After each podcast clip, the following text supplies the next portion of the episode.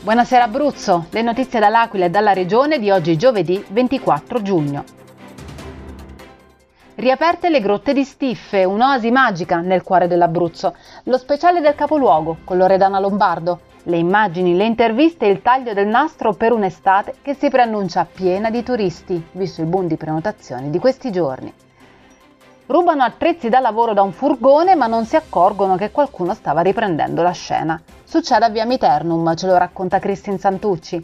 Banda incastrata dalla testimonianza cruciale di un giovane che si era accorto del furto in corso e dalla velocità di azione della squadra volante della questura dell'Aquila. Intanto arriva il nuovo questore e il dottor Enrico De Simone prende il posto del dottor Gennaro Capoluongo.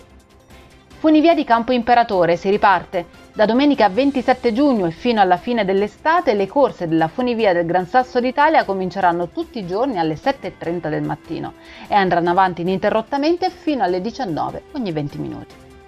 Monopattini elettrici, via libera dalla giunta al documento per la sicurezza. Vietato superare i venticinque chilometri orari. Sul capoluogo punto it la mappa delle aree sosta nelle quali potete trovare i monopattini.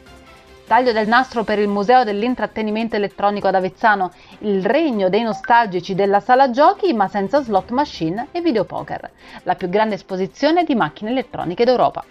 Diamo uno sguardo al meteo con le previsioni di Meteo Aquilano, temperature finalmente in calo di qualche grado, finalmente va via la sabbia in sospensione, cielo sporcato solo da qualche velatura.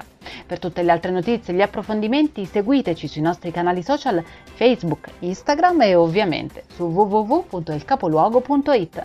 Buona serata da Eleonora Falci e dalla redazione del Capoluogo.